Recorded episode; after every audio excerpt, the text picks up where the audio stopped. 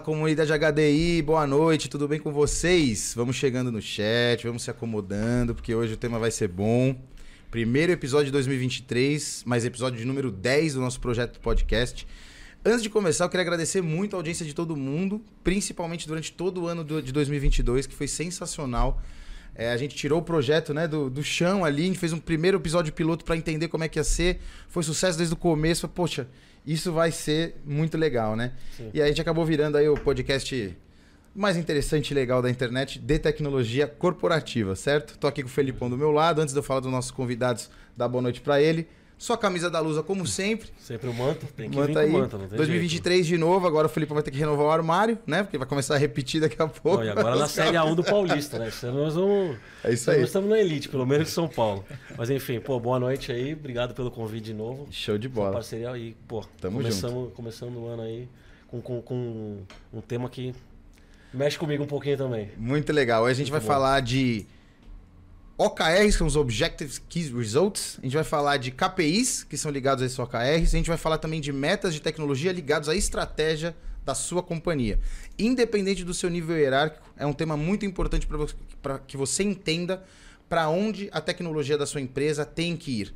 Não é para onde ela está indo, para onde ela tem que ir, né? Então é legal a gente conversar sobre isso no começo do ano, porque quem está assistindo já pode botar aí na, o treino trilho para 2023. Espero que as dicas aqui possam contribuir para isso, né?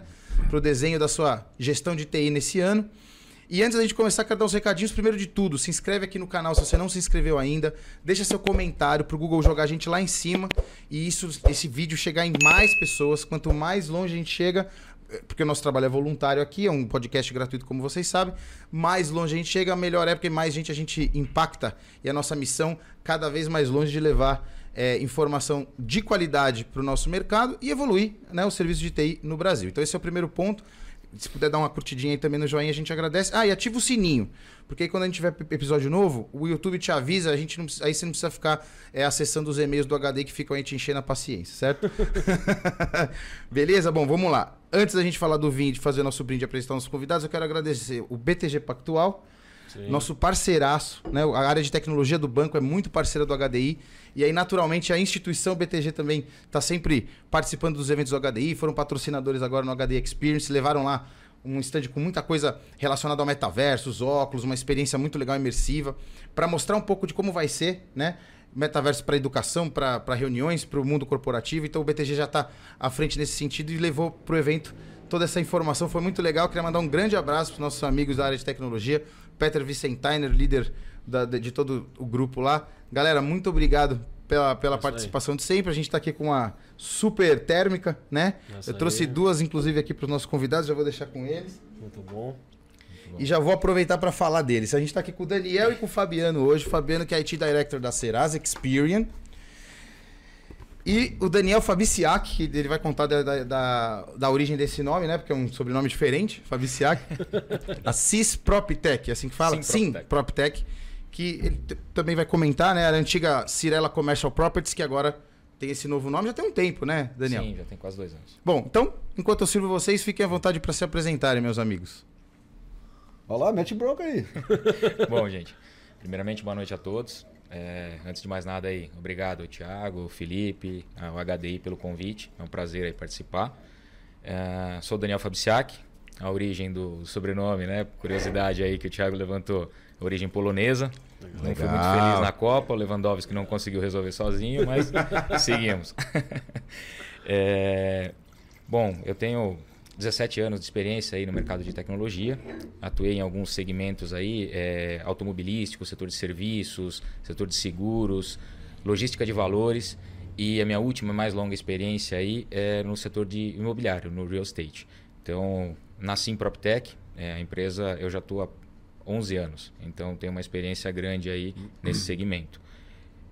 Usei os dois crachás, fornecedor durante os primeiros seis anos aí e agora os últimos 11 anos é, o crachá de cliente. cliente. Então Legal. tenho a visão dos dois mundos aí. É, e falando da Sim PropTech rapidamente, somos uma, uma empresa que originou-se da Cirela, Brasil Hilt, da construtora, só que focado nos empreendimentos comerciais. Trabalhamos com locação e administração aí de shoppings e edifícios. É, mudamos de nome recentemente, chamávamos Cirela Commercial Properties, mas a intenção era criar uma marca própria, desvincular um pouco da construtora, ter uma identidade mais, independ... mais é, é, independente e por isso que a gente fez esse, esse movimento aí de mudança de marca, de rebranding da empresa. Show.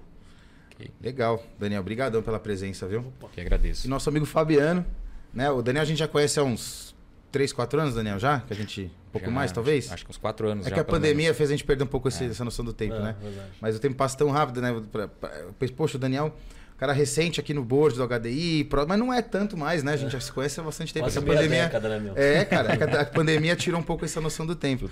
Mas assim, é como a gente sempre fala, né? A galera que vem aqui sempre são os no- nossos amigos, além de grandes profissionais de tecnologia. Com certeza. E Fabiano. Quantos anos? Aí né? a gente já se conhece há uns 15. Exatamente. Bom, boa noite aí, ou bom dia, dependendo do horário que forem também assistir, né? Mas queria agradecer aqui imensamente o, o convite, né? Rever o Thiago, rever o Felipe, Daniel, obrigado aqui também, a gente está junto. Pessoal, bom, eu tenho uma, uma história longa aqui também, né? Com tecnologia. É, o Thiago falou, a gente se conhece há uns 15 anos, talvez até um pouco mais. um pouco mais, então- talvez. É. É, é, talvez até um pouco mais. Mas a, a minha, na minha história, bom, eu sou um carioca, morando em São Paulo já há uns 15 anos, então a gente conhece mais de 15, porque eu já te conheço desde a época no Rio de É Janeiro. verdade. Desde Então- a sua primeira empresa, é verdade. Então tem, tem um tempo, então assim, eu, eu passei por empresa de telecomunicações, né, no Rio de Janeiro, é, fui do- ali do- no grupo Telemar, na criação no startup do que virou a Contax, né, depois. Fui da CPM Brax, que virou Capgemini, fiquei um tempo. Passei também recentemente pela Lynx, que é uma, uma software house é, focada ali em soluções para o varejo, né? Sim. e veio a ser comprada ali pela Stone. é, e depois eu é, já tenho um tempinho aqui, dois anos aproximadamente, estou na Serasa Experian. Né? E sempre tocando áreas de tecnologia, né? serviços inerentes ali à tecnologia. Né? É, e, e nessa trajetória já passei por algumas experiências, assim, de tive a oportunidade de tocar desde operação de serviço, atendimento né, a cliente final, cliente interno, né, service desk, field services, operação, infraestrutura, desenvolvimento de software, arquitetura, plataforma, engenharia, uma, um conjunto aí grande de, de, de coisas aqui que eu, que eu experimentei, né? Então, enfim, espero contribuir aqui no, no debate, na conversa. Prazer enorme rever todo mundo. Dá para ver que é um, é um podcast animado, né? E hoje- Tem vinho, tem frio. E hoje a gente tem um sommelier na mesa, É. hein? Fabiano, qual é esse- como- conta essa história aí, cara. Como é que você se interessou por vinho e começou a gostar tanto assim? Porque geralmente a gente dá uma dica aqui bem ampassã, eu e o Felipão, e seguimos o jogo. Mas hoje a gente tem um É. especialista na mesa, temos que ouvir. Ó, você que tá assistindo aí, aproveita, hein? Vai ter dica É, olha- olha valiosa. só, essa, essa, essa história é uma história boa, cara. Eu- a, pergun a pergunta é boa e a, e a história é boa. Porque assim, eu queria estudar alguma coisa, mas eu queria estudar alguma coisa que fosse fora do, do contexto daquilo que eu já estou inserido né, cotidianamente. Né? Tecnologia, business, aquele, gestão. Eu queria uma, estudar um negócio diferente. Aí eu pensei em fazer gastronomia, Falei, pô, mas gastronomia é uma faculdade, né, cara? Eu vou precisar de uma, de uma dedicação e um foco que eu não conseguiria dar ali e tal. Eu também era alguns bons anos. Eu falei, bom, aí eu pensei em fazer um curso rápido, né? De, eu gosto de cozinhar, fazer um curso rápido ali. Mas eu falei, mas aí esse curso rápido também não vai me dar a profundidade. Eu fiquei num dilema. Eu falei, bom, gosto de vinho. Aí eu falei, eu também não quero arrumar um lugar para ter um pretexto para tomar vinho. Isso eu tomo em casa, isso eu tomo com os amigos. amigos. Eu queria, de fato, aprender. Aí pensei, eu falei, bom, vou fazer um curso, um curso melhor, assim, um curso mais profundo de vinho. Legal. E aí resolvi fazer um curso um pouco mais completo, virou um hobby mais profundo. E aí eu fui fazer um curso formação completa de sommelier Sensacional. estudando vinho. É um negócio que eu gosto de estudar e pesquisar a- até hoje. Assim, eu sou sommelier já há alguns anos e eu gosto de estudar e pesquisar até hoje. Não, bom demais. A gente tava conversando, né? Falei, pô, Fabiano, bom, já que você é um cara que conhece bastante, o que, que você sugere pra gente levar de diferente? Falei, cara, tem uma, uma, uma região que tá produzindo vinhos aí da década de 80 pra cá, né? Mais recente, mas que tá bombando nos Estados Unidos, que é a região de Washington State, né? Do estado de Washington ali. Tem, enfim, muitas vinícolas bacanas, tá começando a fazer frente, inclusive, com algumas vinícolas da Califórnia, né, que, que é a região mais famosa. E, e o Washington State, pelo que eu pude dar uma lidazinha, tem até mais variedades de uva do que o que eles produzem na Califórnia, né? Que é basicamente a Zinfandel, mais uma ou outra na Califórnia, mas o Washington, pelo que eu vi, já tem uma variedade um pouco melhor, até algumas uvas eu- europeias que cresceram lá de uma. Não sei se o clima aí, não sei porquê, né? Mas achei super interessante. Então foi a, a- a sugestão do Fabiano. Eu fui buscar um vinho. Esse aqui é o Beauty Chaos, é um vinho de Washington, nos Estados Unidos. Bom custo-benefício. Tá aqui, vou deixar na descrição do vídeo para quem quiser é, comprar. Bacana. E, bom, e é o que eu sei, né? E é o que eu sei desse vinho Já tá aqui. bem, já tá bem Então, vamos, fa- vamos fazer um brinde e o Fabiano pode Ah. falar um pouquinho mais. Bora, bora, bora. Saúde, senhores. Saúde. Saúde. Saúde. Viva, saúde. Feliz ano novo que ainda dá tempo. É,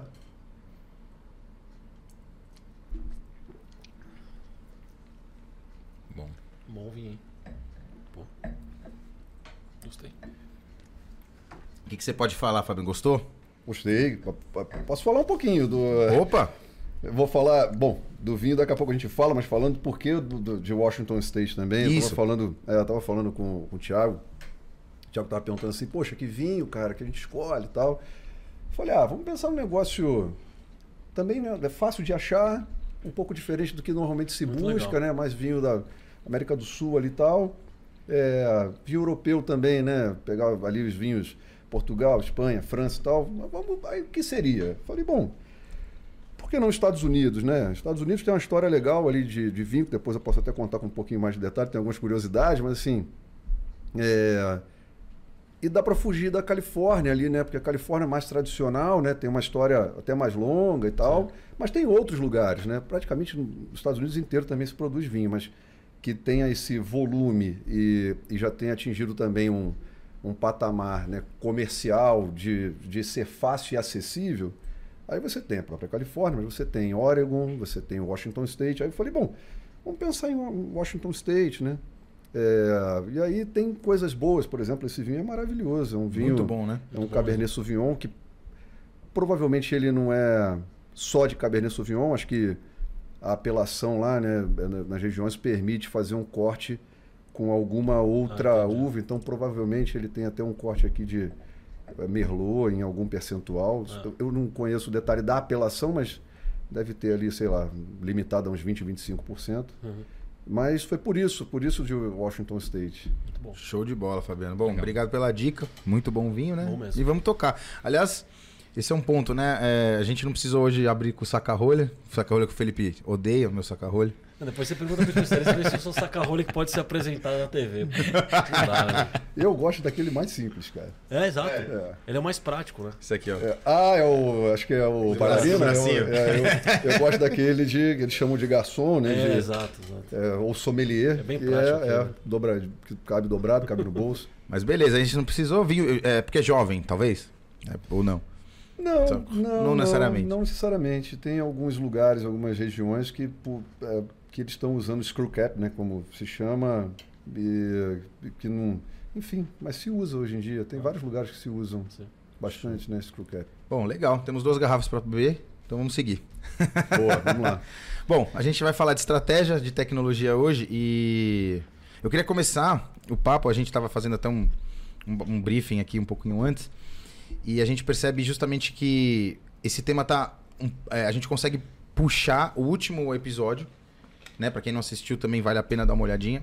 Que a gente falou um pouco dos primeiros passos do XLA, que é uma cultura, né? É um pensamento. Ele não é uma. As pessoas confundem, né? Porque, como a gente falou no último episódio, o profissional de TI sempre espera uma receita de bolo para tudo. E o XLA, ele justamente vem para contrariar essa máxima, né? Então você tem o SLA que realmente, na maioria dos casos, pode até ser uma receita de bolo, uma, algo, mais palpável ali, regras, indicadores, etc. E o XLA vem para você pensar além disso é, e tentar entender o que, que realmente a TI está agregando para o negócio, de verdade, né? Não só o papo que a gente escuta aí há anos, mas a verdade, é, o que, que a gente realmente consegue é, agregar. E a experiência é uma das coisas, né? De você levar ali para o seu usuário, para o seu cliente, ele começar a falar bem de você entender que a TI é realmente estratégica. Só que, só que aí, beleza. Isso é o conceito. Indo além disso, a gente começa a, aí, naturalmente, o profissional de TI tem que buscar ferramentas para começar a linkar a estratégia da companhia para TI. Tipo assim, ó, beleza, a minha empresa está indo por esse caminho. a minha TI está seguindo esse caminho, né? Eu acho que esse é o início de tudo. Então eu queria colocar na mesa essa reflexão para entender, na companhia de vocês, como vocês começam esse papo lá. Como vocês começam a entender se o caminho que a TI está seguindo é o correto. Ou é o mais, o mais adequado, enfim. É, eu, eu, acho até assim, mais do que o, o, o, saber né, se o caminho da TI é o caminho correto, é fazer de fato com que a tecnologia esteja alinhada com a, com a estratégia corporativa. E aí é, o, o, caminho vai ser um negócio mais natural. Né? Então, a tecnologia fazendo parte da discussão da definição da estratégia, é, você tem esse alinhamento e, consequentemente, o desdobramento é um negócio natural e, o caminho vai ser naturalmente alinhado a, a, essa estratégia. Né? Então, a tecnologia ela, ela é parte integrante, parte fundamental da discussão hoje em dia da estratégia corporativa. Né? Ela, é, ela é habilitadora de muita coisa é, dentro da estratégia corporativa uma boa, uma, uma, um bom produto criado, desenvolvido, idealizado, que atende objetivamente as necessidades e dores do teu cliente final, é, que agiliza é, aquela cadeia de valor, que entrega resultado mais eficiente, mais rápido, com mais segurança. Então, isso é uma discussão que você é uma discussão estratégica e profundamente tecnológica, né? Então eu, eu enxergo assim, ela, elas são é, intrinsecamente ali conectadas, né? Não, legal. Você falou alguma coisa? Não, é, é, assim, indo nesse conceito, é, acho que até para complementar, para fazer a pergunta de uma outra forma, talvez o Daniel possa também nos ajudar com a resposta. E até deixar claro para a galera que está assistindo, é, são, a gente propositalmente tem duas operações aqui na mesa é, distintas, legal. formas legal. De, gestão, de gestão que são diferentes, é... só que ambas sempre preocupadas com o que o negócio precisa. Só que são gestões de formas diferentes, né? Então é legal a gente ah, deixar isso claro, porque o Daniel vai contar uma história, o Fabiano vai contar outra. Não é que tem certo e errado. São diferentes gestões, mas que buscam o mesmo objetivo. Então, de repente, a galera que está assistindo se identifica com A, com B, com um mix dos dois, enfim, né? A ideia é hackear a mente desses dois caras aqui. Legal. Não, é, é, acho que só complementando a questão da, da pergunta, é, é, assim, quando a gente olha para a questão de meta corporativa, então a empresa fez uma estratégia lá para algum tipo de resultado. Então eu tenho lá, vou vender mais, eu vou reduzir custo, vou lucrar X, vou atender um outro segmento de mercado. É... E, é, e assim, a gente aqui desse lado, como HDI, a gente sempre fica curioso de como que, de como que o CIO e o diretor ele entra nessa conversa no aspecto de chegar pro para os outros C de negócio, lá, CEO e os outros C-levels, é, como que eu apoio isso? Então, assim, cara, a companhia tem uma estratégia de vender mais para uma região X. Como que eu apoio isso? Né? Como é que tipo de indicador a TI cria para apoiar esse tipo de estratégia? É, é, como é que isso se, se desdobra? É assim, não é assim? Deveria ser, também não deveria?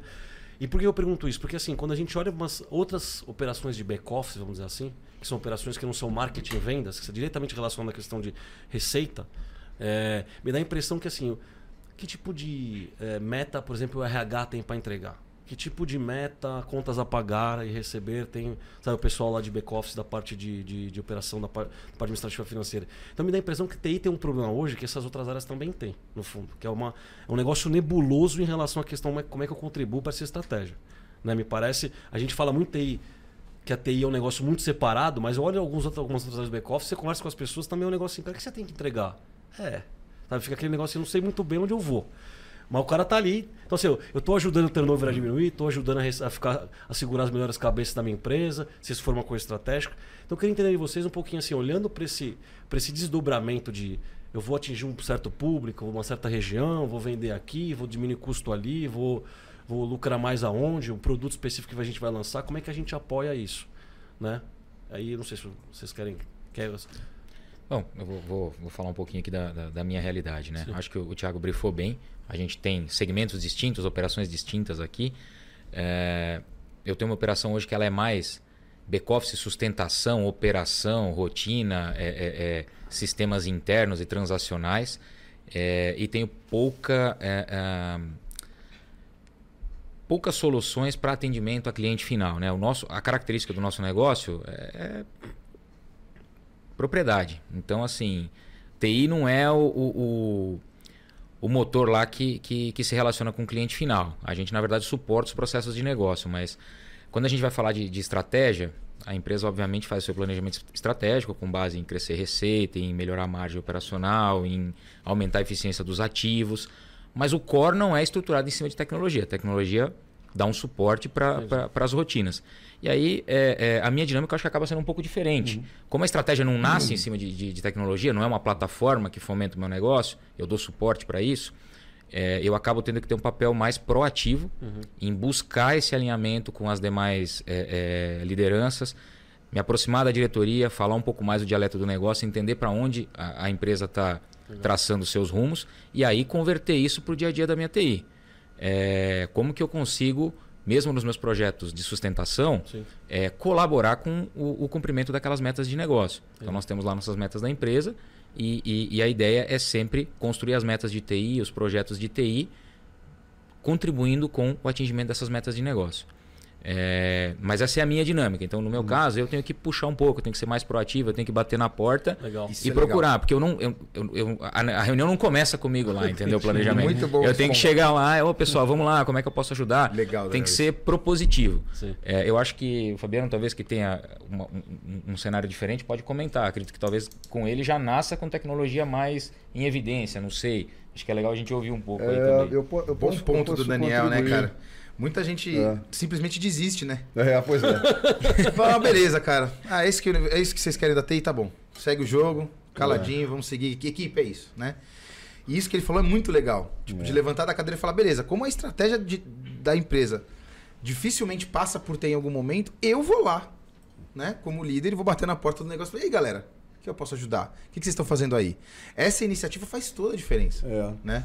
Eu, eu, eu acredito que, assim, dá, dá para tentar criar uma conexão em várias, em várias etapas aqui, mas criando um cenário para a gente poder ilustrar melhor. Boa. Imagina, vou pegar um exemplo que o Felipe falou assim, poxa, tem que entrar em alguma região ou, sob o ponto de vista de estratégia de negócio, que é, é aprofundar mais numa determinada região, pegando em Sim. região como um grande driver Sim. ali. Pra, e aí fazendo um cascateamento disso, mas assim, para penetrar ou para aumentar uma penetração numa determinada região, você tem que é, customizar ou desenvolver produto. Para desenvolver produto de forma mais rápida, e você vai né, cascateando isso, é importante que você tenha mais agilidade para desenvolver um software e colocá-lo em produção. Para ter agilidade para desenvolver um software e colocá-lo em produção, você tem que ter ferramentas de automação que agilizem essa, esse desenvolvimento e colocado em produção. Para você ter ferramentas de automação, você tem que ter parceiros e você vai ter que ter contratos e você vai ter que desenvolver um determinado módulo dessa automação. Sim. Isso tudo converge com um objetivo lá na frente é, de ter uma penetração numa determinada região. Então, traduzindo isso tudo, né, que eu falei aqui é mais é, teórico para um modelo mais prático, um objetivo é penetrar uma região que você não tem penetração. Sim. A forma ou o cascateamento disso é, então a gente tem que lançar um produto, ou então a gente tem que mexer em um produto existente. Isso passa por desenvolver software. O desenvolver software passa por ter um pipeline de entrega, é, de, de, de, entrega é, e desenvolvimento ali automatizado. Uhum. Que, então, veja, eu acho que essa, essa conversa com a estratégia nos vários níveis ali, ela, ela nasce ali, às vezes, numa, numa decisão, obviamente, né, estratégica ali em cima, de Sim. penetrar numa determinada região, ou de, enfim, internacionalizar uma operação, entendeu? Então, essa é a minha leitura de como é que faz essa conexão, de como é que isso conversa com a tecnologia nos vários níveis, né? Sim. E até que vai chegar num ponto aonde... É, enfim, o, o técnico até que está desenvolvendo um produto, ou o técnico que está atendendo um cliente diretamente, ele, ele entende a cadeia de valor inteira que ele está fazendo parte, mesmo ele entregando um pedaço dessa história toda. Legal. Ele cria, é, com esse cascateamento, ele cria esse elo de conexão. Ele sabe que a, a parte que ele está fazendo contribui diretamente para um todo lá, em, lá, na, lá na frente, na estratégia, né? Posso fazer uma pergunta em relação a isso? Acho que é importante. Isso que você colocou dá uma boa visão de como é que a coisa talvez deveria funcionar. E eu acho que o, a, a chave é a comunicação. Né? Eu acho que até para você gerar esse engajamento e tal. É, e aí eu queria entender de vocês como é que vocês usam um pouco dessa questão de que estratégia de comunicação a gente tem para fazer com o analista mais júnior da empresa tenha uma sensação de participar de algo como esse, de que o cara está contribuindo de forma efetiva em algum tipo de resultado, por exemplo. Ou é, dá uma sensação de utilidade. Eu acho que no fundo isso faz parte um pouco da questão do engajamento, né, de a pessoa se sentir é, parte de um projeto maior, algo desse tipo. É, me dá impressão, ou nos dá impressão quando a gente vê que as, as pessoas performam mais de uma forma natural quando elas acham que elas estão fazendo alguma coisa que realmente sabe tem uma utilidade grande para o negócio, alguma coisa que efetivamente tem um, tem um peso, tem uma responsabilidade importante. E aí, como é que vocês trabalham a questão da comunicação nesse aspecto? Acho que é um ponto importante. Muito importante. Gente, lá de cima Mesmo chegar. porque a maioria das pesquisas que, que o mercado divulga, né, da, do que motiva mais o profissional, isso geralmente está sempre acima do salário. Sim. É o propósito que ele tem, o, o que, que ele contribui para aquele projeto maior, né? Quer Como é que vocês aí? conversam Legal. com a galera? Engajam, ah, enfim. Acho que já entra um pouco na, na própria questão de liderança e motivação Sim. de pessoas, engajamento. É, mas acho que você falou a palavra a palavra-chave, é, Thiago, a questão de propósito. Então, você tem que estar muito próximo da equipe, você tem que conversar bastante, você tem que entender.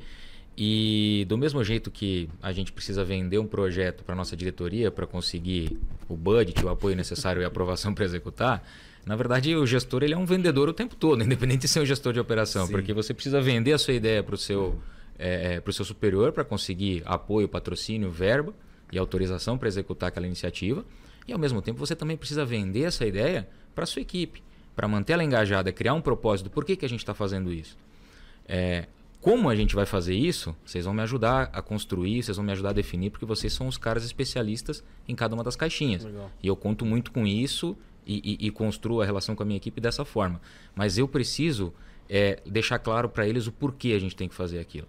Porque esse é o, acho que é o, é o, o, é o, o ponto-chave. Quando eles entendem o porquê, eles se sentem parte daquilo e, cara, vão fazer o melhor a todo momento para entregar, uh, cumprir aquele objetivo ali, porque faz sentido para eles. Ah, por que, que eu estou fazendo? Não, eu sei por que, que eu estou fazendo. Esse objetivo é legal e eu faço parte disso. Vamos lá, vamos legal. correr, vamos entregar a melhor experiência possível para o nosso cliente, por exemplo. Sim. É, e você falou de, de comunicar. É, eu acho que não, não adianta def, definir uma estratégia de atuação e ela não permear a organização, né? É, ela precisa de fato ser comunicada, ser divulgada, ser explicada, ser ensinada e ser desdobrada, né? E isso é um ponto. Aí como faz isso? Aí tem que ter os momentos corretos para isso, né? Tem que fazer é, os live meetings com, com o time, tem que desdobrar de fato isso para ter uma. para que isso vá permeando a, a, organização de uma forma geral. Né? E desdobrar, mais até do que comunicar, é, é desdobrar isso. Né? É desdobrar de forma que todos os níveis entendam o seu pedaço. Porque não é só informar, né?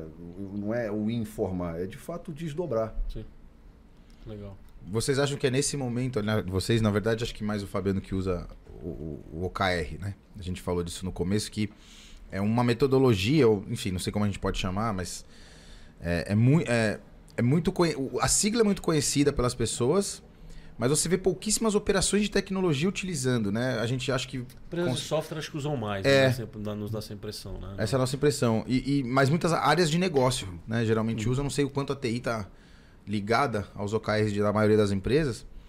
Mas lá na, na experiência de vocês, vocês usam os OKRs ou OKRs de uma forma mais efetiva, né? É, a, gente, a gente usa, eu, eu, já usei mais de uma mais de uma oportunidade na minha, na minha história recente, mas a gente usa é, OKR, que, enfim, trocando em miúdos, né? É você ter é, os, os grandes objetivos e resultados mapeados. O teu alvo muito claro, né? Mapeado claro, mapeado daquele ponto que você chega no final do período que você se, se predispôs a cumprir, seis meses, um ano, três meses, você fale o seguinte: eu atingi de fato. É simples a pergunta: atingiu ou não atingiu? Cumpriu ou não cumpriu o teu objetivo? Uhum. É, sei lá, você tem uma, um planejamento na tua vida pessoal, né? Um, um objetivo de conhecer um país. Ó, no ano que vem eu vou ter conhecido um país, aquele país. Você vai chegar no final do período que você se determinou e perguntar o seguinte: eu conheci o país? É assim, eu conheci assim. ou não conheci? Eu tive lá ou não tive lá? Esse é o teu objetivo. Você definiu claramente esse objetivo e esse é o teu é o teu OKR. Agora, como é que você cria os key results, né? Que vão te dizer se você está no caminho daquele objetivo ou não. Para conhecer aquele determinado país, é, você tem que acumular recursos para você comprar a tua passagem. Para ir naquele país, você tem que ter o teu passaporte emitido com o visto. Para ir naquele país, então você vai definindo key results que vão conversando na execução Sim. com aquela estratégia ou aquele objetivo que você definiu de conhecer o país. Então, você ao chegar lá no período, você vai ter claramente se você conheceu ou não, Sim. mas você tem os resultados chave que você vai trabalhando Sim. e executando e acompanhando no período para chegue lá você, né, tenha de fato conhecido o país. país. Ou seja, na operação a mesma coisa, né? Chegar no fim de um período, é. olhar para trás e falar do que do, dos nossos objetivos ou do nosso objetivo principal, o que, que a gente a gente atingiu ou não atingiu. Uhum. E se não, o porquê, né? E tentar arrumar para os anos seguintes. Mas, mas a ligação disso com o negócio, por exemplo, na, na, na no caso de vocês lá, é, a empresa inteira, Fabiano, usa inteira. o sistema de OKR? Empresa inteira, levado ah, tá. para a organização inteira. É um projeto é, corporativo daí. É, uma iniciativa uhum. corporativa, endossado pelo, pelo endossado e praticado pelo top management da companhia. Que legal. É, com os rituais bem definidos, que isso é outra coisa também importante. É, é o, o, você executa, mas você preserva e mantém e se disciplina no cumprimento ali dos rituais, né, que vão é, manter essa, essa mobilização. Então, ter os check-ins dos OKRs, ter os deep dives daqueles que precisam de uma determinada ação ali para que chegue naquele objetivo, que você está vendo que precisa de uma ação mais focada, então tem os deep dives para isso. Então, ter essa esse, esse, essa disciplina, vamos dizer assim, com preservando esses rituais, né? Tem que pedir pro Fabiano evitar de bater a mão na mesa por causa do áudio. Sensacional. Sensacional. Obrigado, Edu. Obrigado. Muita, ele foi sutil, Edu, discreto. Edu, o produtor, eu vou te mandar. Eu, eu, Edu entrega o bilhetinho, ele entrega o bilhetinho. O Edu, quando ele ligou cortar. E pra eu não ter que bater na mesa pra receber o bilhetinho. Né? Vou receber o bilhetinho, aí o cara bate na mesa. Já cortou, então Tá certo. É, eu, tô, eu escutei um pouco aqui, mas eu achei que não tivesse pegando tanto. Mas obrigado, Du. A, a, captação ela é, ela é bem sensível. sensível. Não, tranquilo. O Fábio, tá o Fábio é um cara empol... ele tá se empolgando e vai piorando. É. Então aí! Vou, nem mano, nem mano. Mas continua, Fábio, desculpa. Não, não, não. Eu, eu falei dos, dos rituais aqui. Eu acho que essa é, manter essa, essa disciplina, isso, isso cria a cultura, né? Claro. De, de, de, ser essa. de preservar esses momentos, né? Onde você discute o indicador, né? o, o key result, você discute o objetivo, você discute se ele está num caminho, se ele precisa de alguma ajuda. E ele. E uma outra coisa é que eles não são ações de um indivíduo. É, é uma, é uma é uma junção, é um grupo que entrega aquele objetivo lá na ponta, né? E, eles, e isso, esse modelo gera esse engajamento e esse envolvimento de fato de várias áreas e várias pessoas. Né? Show. Já no caso do Daniel, você tem um modelo mais tradicional de gestão. Né? Você não usa, não usa OKRs, mas não é por isso. Isso é bom que a galera ouvir. Não é por isso que você não precisa se preocupar com o resultado da empresa, né, a TI.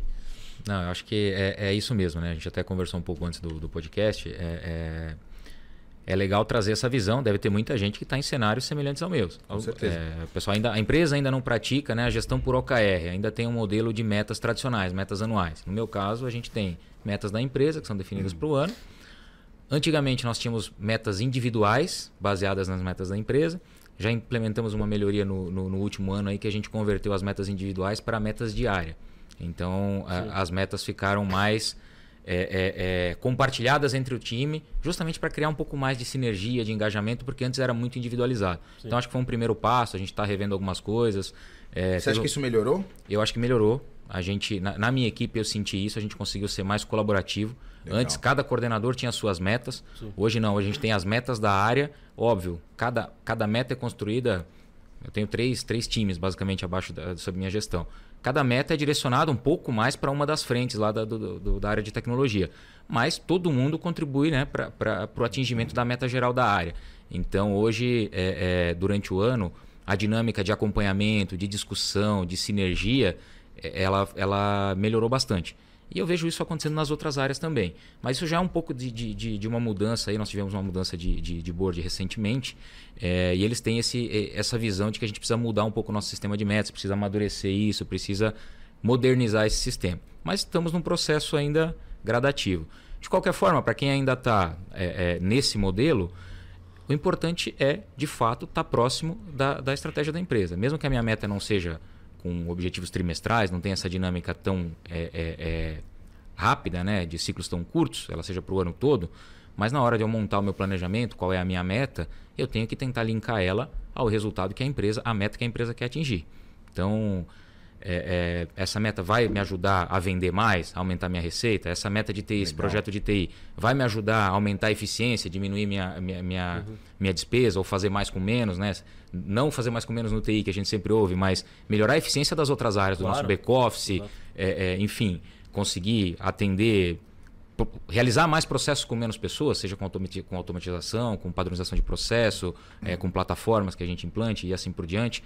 É, a gente vai garantir alguma conformidade com questão regulatória, que é um, processo, é um, é um ponto super importante para toda empresa, independente de ser mais arrojada ou mais tradicional, uhum. mas é, questão regulatória sempre é, é, é preocupação de todos.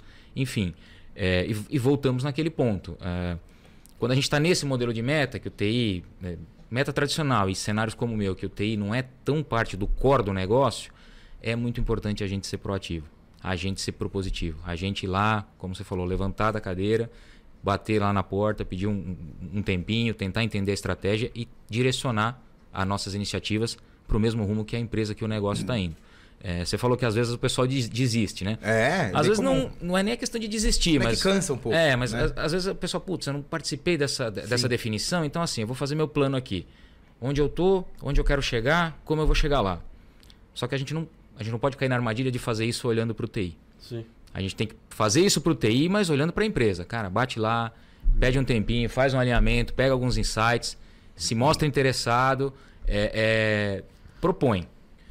Corre atrás. Perfeito. É sempre até, importante. É, você até comentou uma coisa ontem quando a gente estava batendo um papo, Daniel. Você falou, pô, hoje eu tenho que me preocupar com os clientes dos meus clientes. Isso é uma coisa que a gente falou em alguns episódios aqui já, né? Tem sido uma tendência, eu acho. Né? Porque você tem o seu. Beleza, você tem o seu cliente interno, né? Enfim, uma propriedade, alguém que usa você, a infraestrutura de uma propriedade que vocês atendem, mas tem o, o, o, por exemplo, um cliente que vai num lojista fazer uma compra. De alguma forma, você está afetando essa experiência lá na ponta. Isso pode ser mais um, Sim. mais um KPI de, de, de, de, de negócio que você pode olhar. Pô, né, se você entende que a TI de alguma forma pode ajudar naquilo, um atendimento mais rápido, um sistema mais robusto, né, uma velocidade de Wi-Fi, não sei qualquer uhum. coisa é, é o lance de você entender é, é, e ganhar essa, essa moral toda, mesmo você tendo um sistema tradicional de, de gestão, né? O, agora, olha, olha o, o Thiago, olha como é que isso tudo se conversa, né? E, e, e mesmo pegando o exemplo do Daniel, assim, o para você ajudar a estratégia de negócio, tem que ter boas, né, boas pessoas. Pensa numa empresa que tem uhum. uma, um, uma área de tecnologia com desenvolvimento de software intensivo, por exemplo. Você quer trazer boas uhum. pessoas, você quer trazer boa capacidade, você quer trazer bons técnicos, você quer trazer bons especialistas. Esse engajamento, é, TI pode contribuir diretamente nessa atração. Imagine você criando um bom processo de onboarding de novos técnicos na estrutura, de forma que esse engajamento e esse, essa essa entrada e essa aclimatação seja tão eficiente, rápida, prazerosa, Sim. que uh, no, no, fim do dia ali, vamos chamar assim, é, as pessoas querem vir trabalhar na tua, empresa. As pessoas querem vir trabalhar contigo porque você cuidou para que essa experiência fosse Sim. boa, eficiente, o onboarding eficaz, rápido e prazeroso, obviamente. Então, e isso, a tecnologia tem tem um, tem um close de loop ali, né? A tecnologia ajuda a habilitar isso, que ao final gera um engajamento que você consegue trazer boas pessoas, embarcá-las rapidamente no teu time, na tua estrutura, no teu negócio, na tua empresa, que consegue produzir mais rápido, consegue produzir melhor, se sente feliz. Olha a quantidade de mobilizações. É, e eu peguei um exemplo de um bom processo de onboarding de capacidades técnicas na sua empresa. Isso é, um, isso é uma missão é, de RH, isso é uma missão claro. de tecnologia, isso é uma missão co coletiva. coletiva. Agora, a tecnologia é um grande habilitador disso. Porque, veja, é, por mais né, é, que você traga um, um, bom especialista, um bom técnico, um bom desenvolvedor de software, é, você tem as particularidades da tua empresa, né? Em como acessa determinado recurso, qual é o tipo de acesso que ele precisa ter, qual o caminho que ele precisa seguir.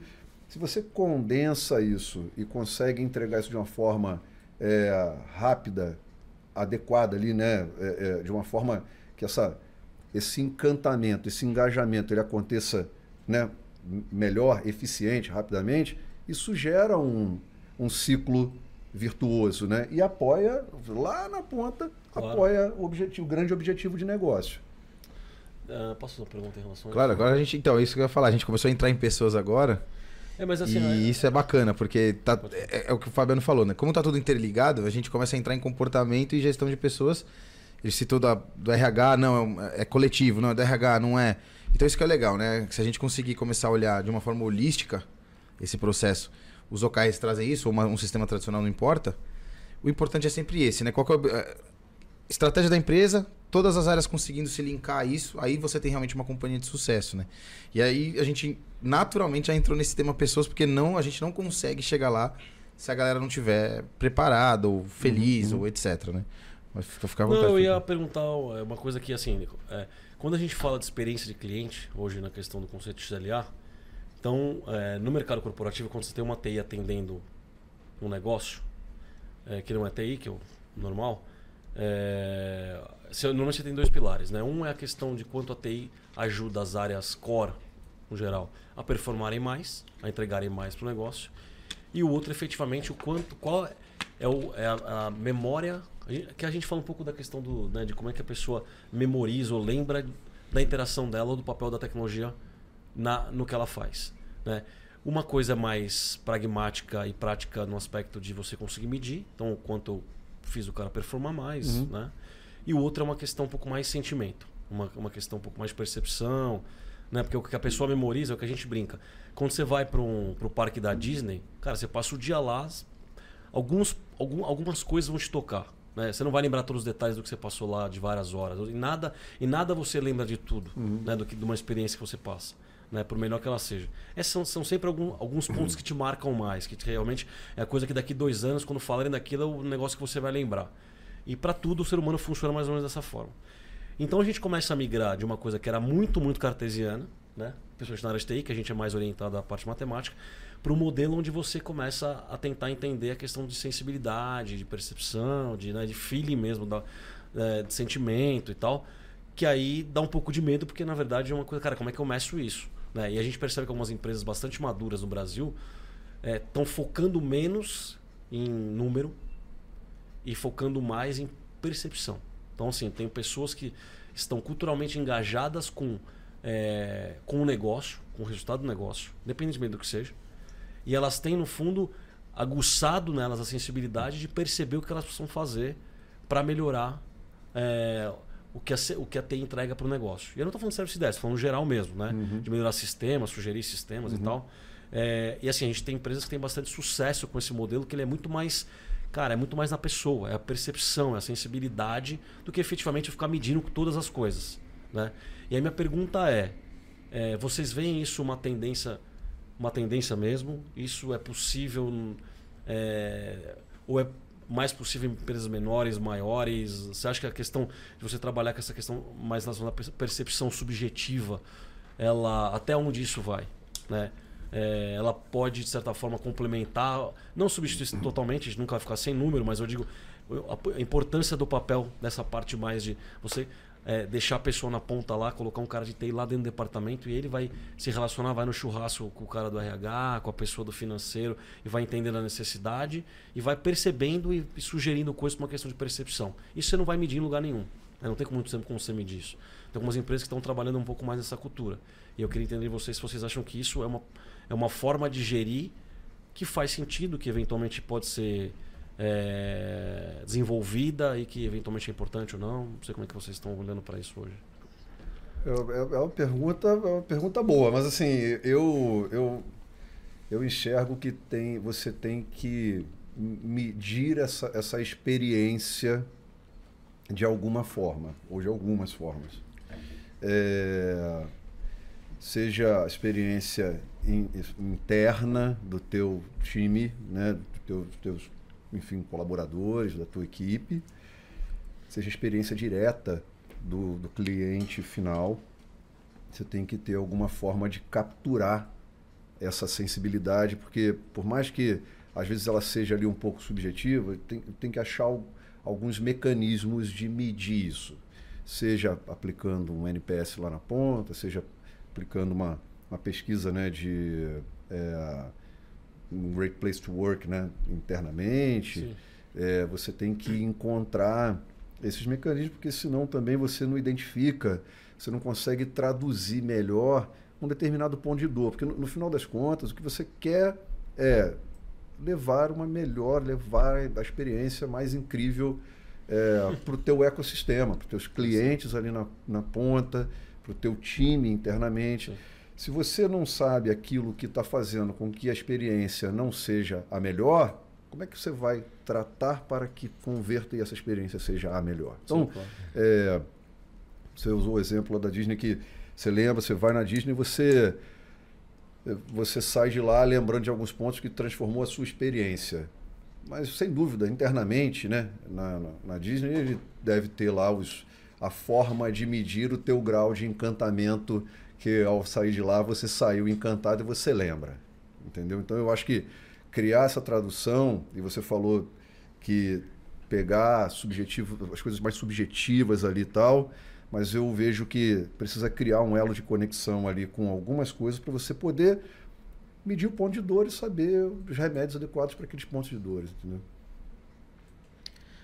Legal. É, bom, e aí também, dando a minha, a minha resposta para a pergunta, né? É, eu acho que a, a questão de, de, do XLA, da experiência, do, do, do sentimento com o serviço, é, dentro da corporação, com funcionários, com, com, com uh, o seu time interno, eu acho que ainda está um pouco incipiente. Eu vejo algumas empresas que estão colocando algumas práticas, algumas iniciativas, mas é uma tendência, eu acho que isso é, é, é vai se desenvolver ao longo do tempo, mas ainda parece que não é uma verdade absoluta para todas as empresas. Depende muito da, da cultura, você vê que está ainda em, em, tá engatinhando.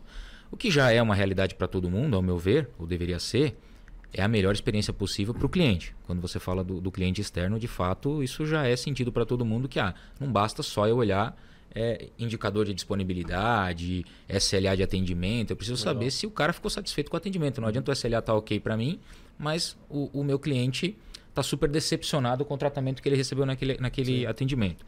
Aí até a gente comentou, é, o nosso negócio é engraçado, principalmente o setor de shopping, por causa disso, do cliente do meu cliente.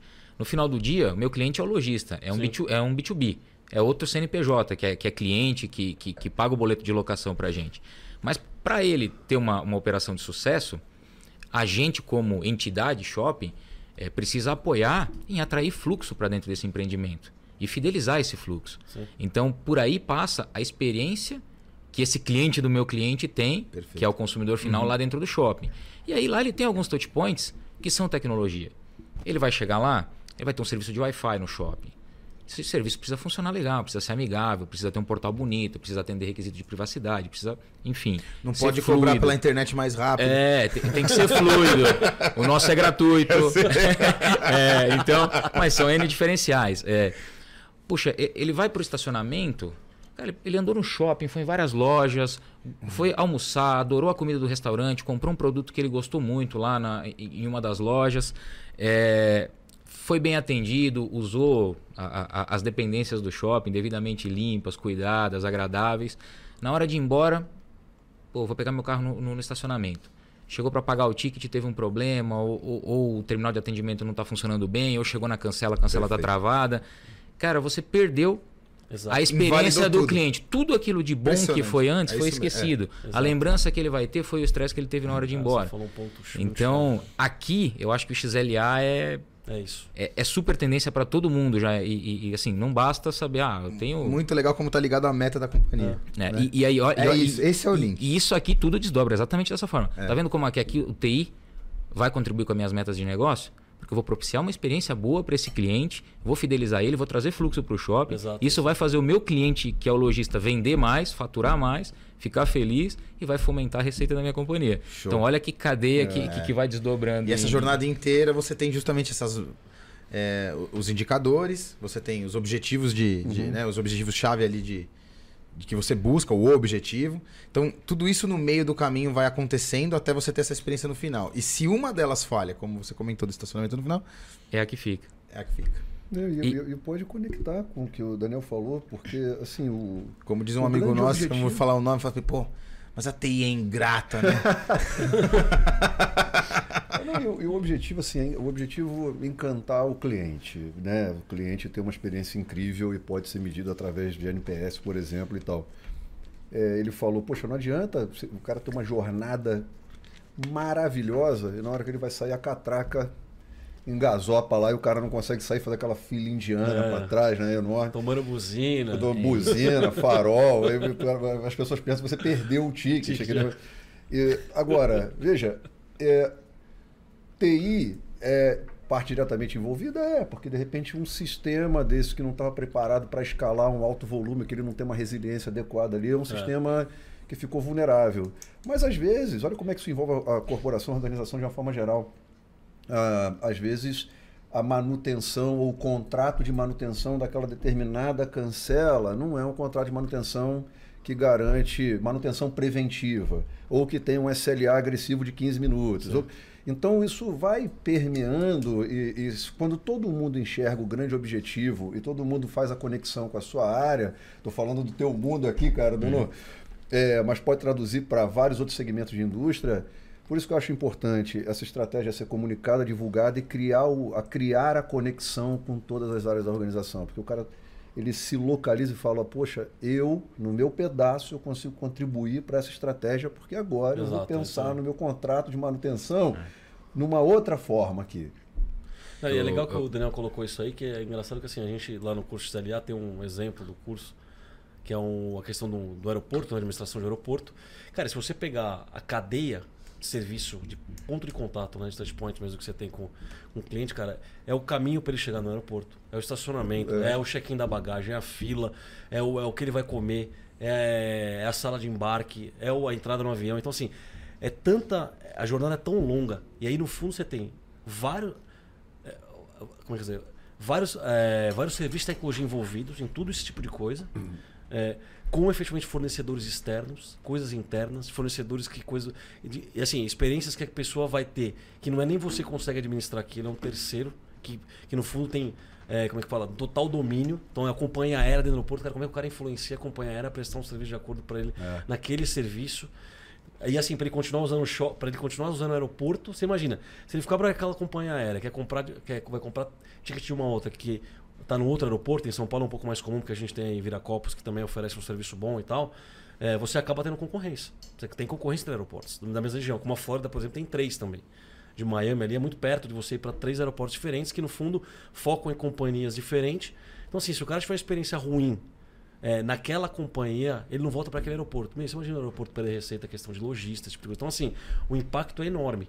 E aí a gente mostra no fundo como é que a, a TI é uma estratégia da, né, da parte da, de, de uma CIO, olhando para a questão de como é que a tecnologia apoia todos esses esses pontos de contato e todos esses fornecedores, cara, para conseguir efetivamente gerar uma experiência boa para o cliente na ponta em todos esses pontos de contato para manter o negócio final, talvez que é o, o fluxo de gente lá para poder sustentar todo esse negócio, esse ecossistema rodando. Total. Então, é um troço muito louco. Assim. É, Parece desconexo, mas não, é tudo muito começa a fazer né? o aprofundamento, é muito conectado. Imagina fazer isso tudo e chegar uma hora e alguém jogar a tua bagagem errado na esteira. Tu vai falar assim, poxa, mas aí, sei lá, é treinamento.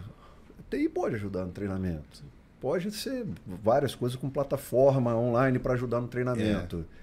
Pode ser. E tem várias formas que a tecnologia consegue ajudar é, na cadeia como um todo. Em Lisboa tem um, tem um self. É um self-service de bagagem. Você vai lá, etiqueta e põe na esteira você. Você manda a sua mala na, na esteira, você pesa, põe na, você pesa, põe lá, ele pesa lá, se der mais você tem que tirar, pagar, voltar, mas você pode fazer o check. Você pode. Ah, é, aquele step pode... da, do, que no Brasil, da pessoa que pega sua mala nos Estados Unidos. Lá não, você enfia num túnel assim. A esteira vai embora em Lisboa. Porque Ou seja, você põe a mala do jeito que você quer. E até aí, cara. Só que, depois do muro, só que depois do muro você não sabe como fazer. Não, tudo bem. Aí você quebrou o sistema. Exatamente. Agora, Os caras ficam na câmera olhando ali. Ah, esse cara é cuidadoso. Não, eu já imaginou você modela a tua operação toda assim. Consequentemente, você remaneja o teu time para fazer outras coisas, porque você não vai precisar de mais ninguém ali para ajudar. E a, o seu sistema não é resiliente ao ponto, é. ou ele engasopa ali, ele não gera o ticket. Ou seja, você vai gerar uma turma enorme insatisfeita no saguão é esperando para despachar sua bagagem. Não vai ter mais as pessoas para ajudar a fazer o despacho manual da bagagem. Uhum. Então a tecnologia ela também tem que ser é, um habilitador, mas ela tem que ser pensada que quanto mais você traz para o mundo da tecnologia, né, algumas ações, algumas soluções, é, gerou uma dependência que agora ela tem que ser a parte resiliente, preparada, claro. com uma experiência incrível, né? É, e, fala, pode falar. Só, só, fazer um link Claro, final. por favor, por favor. Nessa, nessa cadeia aí de relacionamento que eu citei do nosso negócio lá, do, da experiência do cliente final, é, é, trazendo fluxo para o shopping para alavancar o, o, resultado do meu cliente que paga o aluguel, enfim, e que é assim que aumenta a nossa receita. Sim é, fazendo um gancho com comunicação, que é um outro, um outro tema aí, né, que a gente ia uhum. conversar um pouco hoje. Claro. Tem duas frentes é, esse exemplo. Primeiro, quando eu explico essa cadeia do, do sucesso para o meu time, eu crio engajamento. Ele entendeu exatamente, cara, por que, que eu tenho que criar essa experiência para o cliente do shopping lá, para o visitante do shopping? Cara, porque eu fidelizo ele, porque eu aumento o fluxo do shopping, eu deixo o meu, o meu lojista, que, que é nosso locatário, satisfeito, aumenta a receita dele, consequentemente aumenta a receita da nossa empresa. Estamos no caminho da felicidade, legal? Pô, bacana. A minha equipe comprou o propósito. Tecnicamente, estamos todos alinhados. Aí o outro lado da moeda. Às vezes a gente é demandado para implementar algum projeto, uma, uma promoção, por exemplo. Vocês já foram no shopping Sim. que você chegou lá, tem que trocar seu cupom, tem um balcão de troca, uma equipe, tem uma estrutura envolvida nisso. É um exemplo simples aqui, Sim. mas de, de infraestrutura física. E, e, a gente sempre tem aquela necessidade de alinhar os prazos. Meu, precisa avisar a equipe com antecedência para a gente montar, fazer o planejamento correto, passar o cabeamento, certificar, padrão de qualidade, bonitinho, entregar a melhor infra possível para a sua operação aí de Natal, de mães ou de qualquer época, ela, ela fluir bem. E no início, se, se, se a equipe discutia muito com o pessoal, meu, se você não me chamar com antecedência, eu não vou conseguir fazer bem feito. E a gente vai ter muito chamado, vai ter muita interrupção, vai ter muita falha, vai ter muita parada. E aí eu vou demorar para atender, mas vai ter muito chamado, vai ter muita recorrência, mas muito com viés da, da operação, sim, do sim. dia a dia. E aí eu, comecei a levar outra visão para eles. Falar, não, gente, não, é chamada que a gente tem que explicar. A gente tem que chamar o pessoal lá, o responsável pela operação do shopping, marketing, promoções, os nossos parceiros de negócio. Tem que falar, gente, a gente precisa ser avisado antes para entregar bonitinho, dentro desses padrões de qualidade, porque senão o serviço vai parar de funcionar e o cliente do shopping vai ficar insatisfeito. E a gente vai entregar uma experiência ruim para ele. E ele vai perder a fidelidade dele no nosso empreendimento. É e ele vai buscar outro que entregue a experiência que ele quer. E aí a gente vai perder fluxo. E aí o nosso lojista vai reclamar. E aí a estratégia e aí ele vai fatu... e ele, está sendo E aí ele vai faturar menos. E aí a nossa receita não vai aumentar. Perfeito. É, e aí não então, a sua estratégia. Aí quando Perfeito. a gente fala essa linguagem, não, não, não, não. Vamos, vamos nos organizar, vamos, vamos planejar com antecedência, vamos brifar a TI antes, vamos trazer eles para conversa, vamos envolver eles nesses projetos, nessas iniciativas. Então, Esse speech também é importante para criar essa sinergia. Não é só engajamento do seu time interno. É você conseguir fechar parceria com as outras áreas. Aí eles também começam a entender o propósito da TI. Para onde olhar a TI só como chamado. Uhum. Ah, mas você está aí para atender chamado. Se tiver Perfeito. dois, se tiver três, você vai atender. Uhum. Não, mas olha o impacto que isso gera para o seu cliente final, ou para o cliente do nosso cliente. Aí o pessoal já começa a é, é, analisar de outra forma. Então a gente vai começando a mudar essa cultura, vai criando esse engajamento, essa parceria e essa sinergia é, entre todas as áreas. Né? Eu achei que era legal trazer Não, isso porque encaixa direitinho claro, no, no total, exemplo. Total. Que no fim acaba impactando a estratégia na ponta, né? E a gente tava. A gente, e a gente né, vai e volta e fala de. E, e sempre tem ali o indivíduo. Ele é importante, né? Cada indivíduo sabe o que tem que fazer. Eu queria trazer esse ponto, o Felipe comentou um pouquinho antes aqui da gente começar. Aliás, se você quiser é, ir até além, tá, Fê? Que é o lance de você, dentro da sua equipe, olhar, beleza, você tem. Você pode ter seus objetivos, metas, OKRs, etc., e falar assim, tá. Procedimenta ou da autonomia? Né? Que é um ponto muito crítico, principalmente no Brasil. A gente olha no, nos processos de consultoria que Felipe está mais envolvido, ele pode até falar melhor, mas uhum. isso é um ponto que aparece muito, né, Fê? O quanto isso pode afetar no seu resultado, né? Se você tem uma equipe muito autônoma, é, tudo bem, se talvez aumente um pouco o risco, mas qual é o resultado que você pode ter? Será que a estratégia da sua companhia vai ser melhor atendida assim? A experiência do seu cliente final vai ser melhor assim? Ou não? Não, vou procedimentar tudo, porque de repente a gente não tem é, uma mão de obra tão qualificada como a gente gostaria, então eu prefiro deixar todo mundo dentro de uma caixinha, seguindo um script para poder atingir aquele objetivo.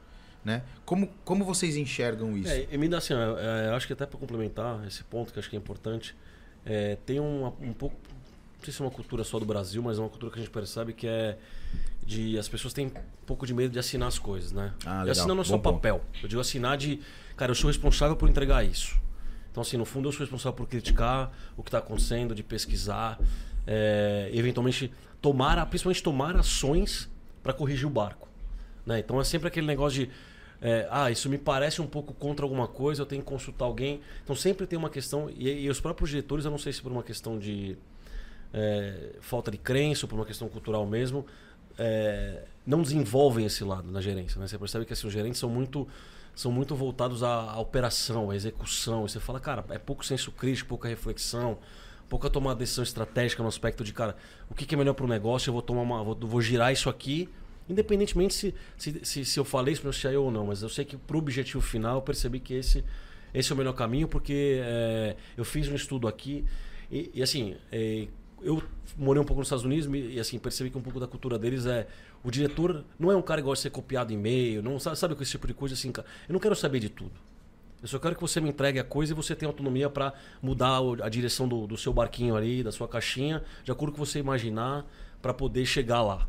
Né? Uhum. É, e aí, minha, aí acho que vai um pouco com isso a questão de como é que eu balanceio, faço esse balanceamento de autonomia versus processo, pessoas versus processo, né? que a gente está numa fase mais ágil. Teoricamente, a gente está dando mais autonomia para as pessoas, porque se você engessar demais em processo, a empresa também é mais lenta, que é o normal.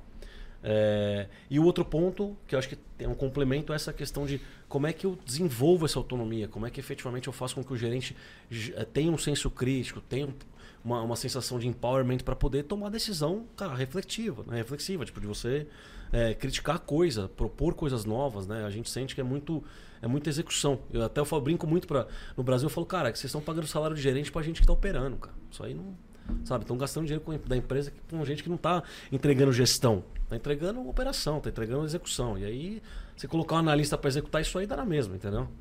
Eu queria ouvir de vocês um pouquinho o que, que vocês acham, como alguém que tem uma equipe mais operacional embaixo, como é que vocês trabalham esse tipo de coisa?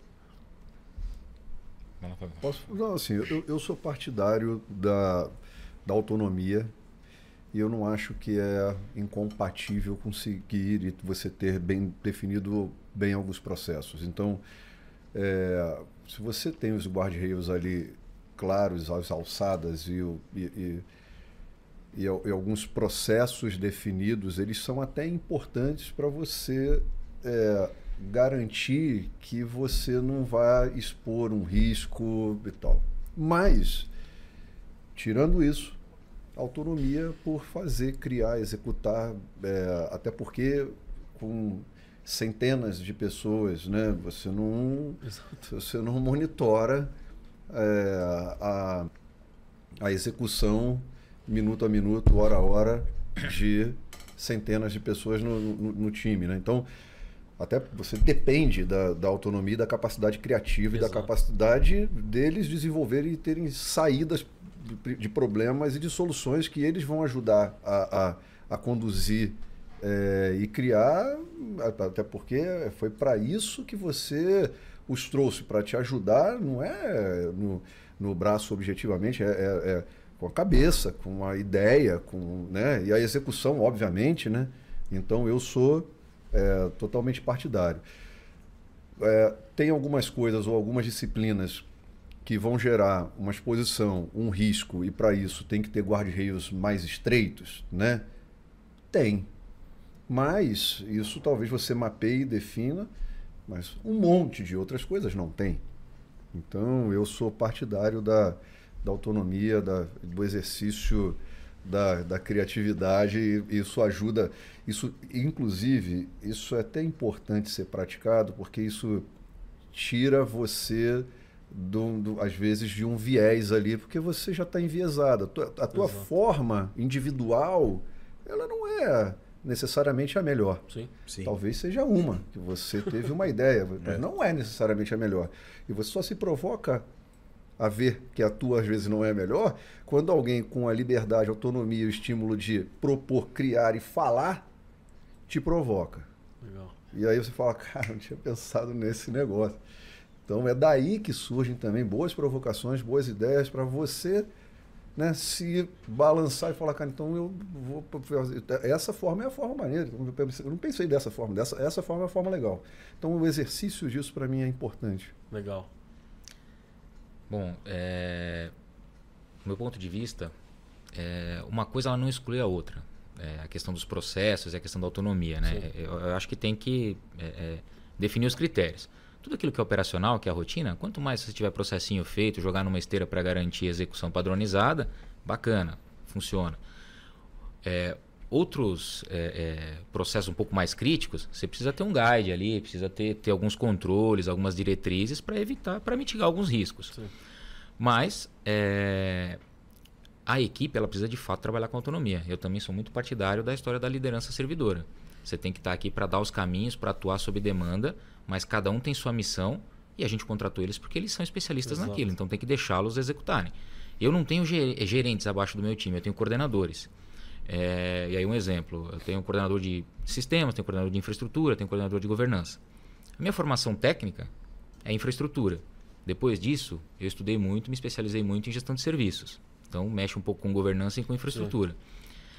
Mas eu tento abstrair o meu, o meu palpite, o meu pitaco em tudo que eles estão executando. Falo, não, gente, me traz a solução, apresenta, desenha. Se tiver alguma dúvida, eu ajudo, mas eu não quero ficar, não, muda isso, faz. Não Sim. quero fazer do meu jeito. Eu quero deixar eles fazerem do jeito deles. Porque o conhecimento técnico eles têm, vai ter alguma peculiaridade que tem uma maneira de fazer, eu tenho outra. Não, não dá para ficar revisando tudo, tem que deixá-los trabalhar. Porque eles são é, é, é, especialistas nisso. E quando você tem todo mundo já com um nível de maturidade legal, você literalmente atua sob demanda. Sim. Deixa eles trabalharem, levanta a mão e te procura. Eventualmente, você tem uma equipe que você pega alguém que é um pouco mais júnior, que não está com tanta senioridade. Essa pessoa você tem que desenvolver. Então você começa a provocar alguns exercícios. Chegou com um problema para resolver, chegou com um problema para discutir com você, você fala: Ah, legal, tá, esse é o problema. Ah, e o que, que a gente pode fazer para resolver esse problema? Ah, então, a gente não sabe exatamente para onde vai estar, tá, mas vocês pensaram em alguma alternativa? Não? Não, tá bom, vamos pensar junto aqui. A primeira vez você ajuda, você faz a dinâmica, você faz um brainstorm, você lista lá duas ou três opções, escolhe junto, vai embora. Na segunda, é, automaticamente o pessoal já vem com um problema é, e já vem com alguma ideia de uhum, solução. Porque o que a gente espera sempre é isso. Fala, beleza, é. a gente sabe que tem problema, mas traz o problema e alguma é, ideia. trazer problema é fácil. É, e a né? gente discute junto. É. Mas assim, faz parte do processo aí com a maturidade de, de equipe que cada um tem. Mas o, o, caminho tem que ser esse, tem que ser habilitá-los para que cada vez mais eles consigam ter autonomia, executar as coisas e com, construir uma relação de confiança a ponto de você entender que aquela pessoa tem a responsabilidade dela e tem o discernimento para saber até onde ela vai e onde ah, isso aqui realmente vai fugir da curva, legal, vou levantar a mão, vou falar com o Daniel e a gente define junto. Daniel, isso aqui. Não, vamos lá, vamos olhar. Não, beleza, vamos por esse caminho que é melhor. Ah, tá bom, vou fazer, vamos embora. Outra coisa, ele fala, não, isso aqui a gente já fez uma vez, não, isso aqui a gente já segue porque o Daniel, a gente resolveu, tá? Beleza, show, vamos em frente. É. É, e aí a gente acaba sobrando é, reservando tempo precioso para atuar nessas questões estratégicas. Que é estar tá envolvido com as áreas de negócio, é entender o rumo da companhia, é, é trocar figurinha com os pares das outras áreas de, de, de, da empresa, saber quais são as dores, as dificuldades, enfim. E cada vez mais posicionar a TI para resolver essas dores da companhia e alavancar resultados. Legal. Senão a gente fica olhando a operação o dia inteiro o... e, e, e, não é, chega lá. A gente entra no, no, valor do tempo, né? Que a gente sempre fala, a, a, que é extremamente valioso justamente por isso. Muitas vezes, ah, poxa, eu não sou uma TI estratégica porque a gestão de TI não consegue ter tempo para chegar no negócio, ter a iniciativa de ir lá bater na porta e trocar uma ideia, ou arrumar tempo para buscar ser estratégica. Justamente por isso, você às vezes tem uma, uma equipe de gestão, de coordenação que não tem autonomia para tomar decisão. Uhum. Você acumula uma série de, de decisões é, no, no gerente, no CIO.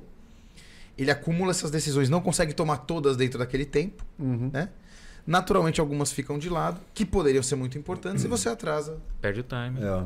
E você atrasa não só a, o desenvolvimento da tecnologia dentro da companhia, como a estratégia da empresa. Não está ajudando em nada. É, agora, é. o, o Thiago, assim, e nem, e nem às vezes não é nem tomada de decisão. A gente é, é, é, é tentador é, você ter a ideia do que precisa ser feito e não do que precisa ser atingido de resultado. Então é, é tentador você pedir para fazer alguma coisa e não provocar o resultado e as pessoas criarem o caminho para chegar naquele resultado. Uhum. Isso é uma tentação, né? Porque às vezes o né, o calor, o dia a dia, o momento, você fica naquela, preciso que faça isso. E não, olha, a gente precisa chegar aqui. É. Me ajudem aqui Obrigado. a pensar no melhor caminho para chegar. E aí você usar a capacidade criativa, porque às vezes você está pedindo um negócio, de novo, não é o é. melhor caminho. É aquele que você, isoladamente, unitariamente, enxergava. É, porque assim, você fica, eu fico imaginando, quanto mais você vai subindo no grau hierárquico estratégico da coisa, cara, menos envolvido na execução operacional de algumas atividades você tá. Uhum. Então, assim, menos capacidade você tem de opinar. Essa é a realidade. Porque, assim, é, o entendimento real de alguns detalhes do dia a dia de uma certa rotina, né? De algum procedimento. É, e a gente vê alguns problemas sérios hoje na questão para gestão de ativos, algumas coisas que assim, são, são coisas importantes para a empresa. São, só que, assim, teoricamente, são muito mais execuções é, sem, sem uma inteligência, no fundo é mais uma execução mesmo de rotina. Só que é uma questão difícil, você precisa montar um processo. Então, assim, gestão de ativos é uma coisa muito clara, para mim, assim, o profissional não, nunca vai ser bem remunerado, porque é um trabalho que não é um trabalho de inteligência, é um trabalho de execução, mas é uma coisa importante, porque hoje os caras estão em home office, estão ativos, virou uma coisa cada vez mais, mais complicada de gerir. Então a gente teve casos de estar tá até brincando de, de, pô, o cara jogou a mala por cima do muro do laptop daquele onboarding, quebrou a mala. É. Sabe, coisa que você começa a discutir, você fala, cara, problemas que a gente não tinha. Né? Uhum. Essa é a realidade. Então, assim, é um processo, teoricamente, ele é complexo de gerir o processo, só que a execução dele é, é como é que eu vou dizer? Ela é muito mais procedimental, braço, do que efetivamente inteligência. Então você tem que unir um negócio que é essencial para os ativos da empresa no aspecto de custo. É, tem um processo que é complexo porque ele é longo e tem muita variável, só que a execução é por gente que no fundo ganha pouco. É, e aí você tem uma, como é que eu vou dizer? E eu estou citando isso porque realmente você tem um, um, um, é, uma complexidade bastante difícil de você conseguir é, casar essa questão de mão de obra barata com um processo que é longo e difícil de, de, de construir. É, e até numa questão agora onde a gente está se adaptando também a um cenário novo. Né? E aí, é, para mim, é muito claro que assim, e, de, e como esse negócio virou uma coisa custosa para as empresas que perderam a noção do controle dos ativos por uma questão de home office, e aí começou a passar a engargalar na, na, nas, nos controles da, das camadas mais estratégicas. É. Só que o cara não tem o menor conhecimento de como é que aquele negócio é executado é na ponta. Aí. E aí, esse para mim é um processo muito claro de, cara, que as empresas meio travaram. Travou. Porque tem empresas que perderam milhões com máquina que não sabem onde está.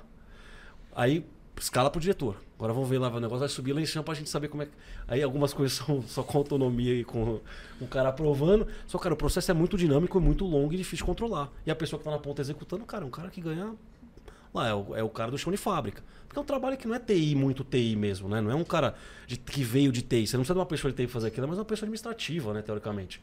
E aí, no fundo, cara, esse é um processo que eu estou citando ele especificamente, porque ele, para mim, é muito claro que o negócio engargalou na diretoria, engargalou, engargalou na, na, na, alta gerência. A empresa, cara, e assim, isso dá problema com RH, dá problema de onboard de funcionário novo.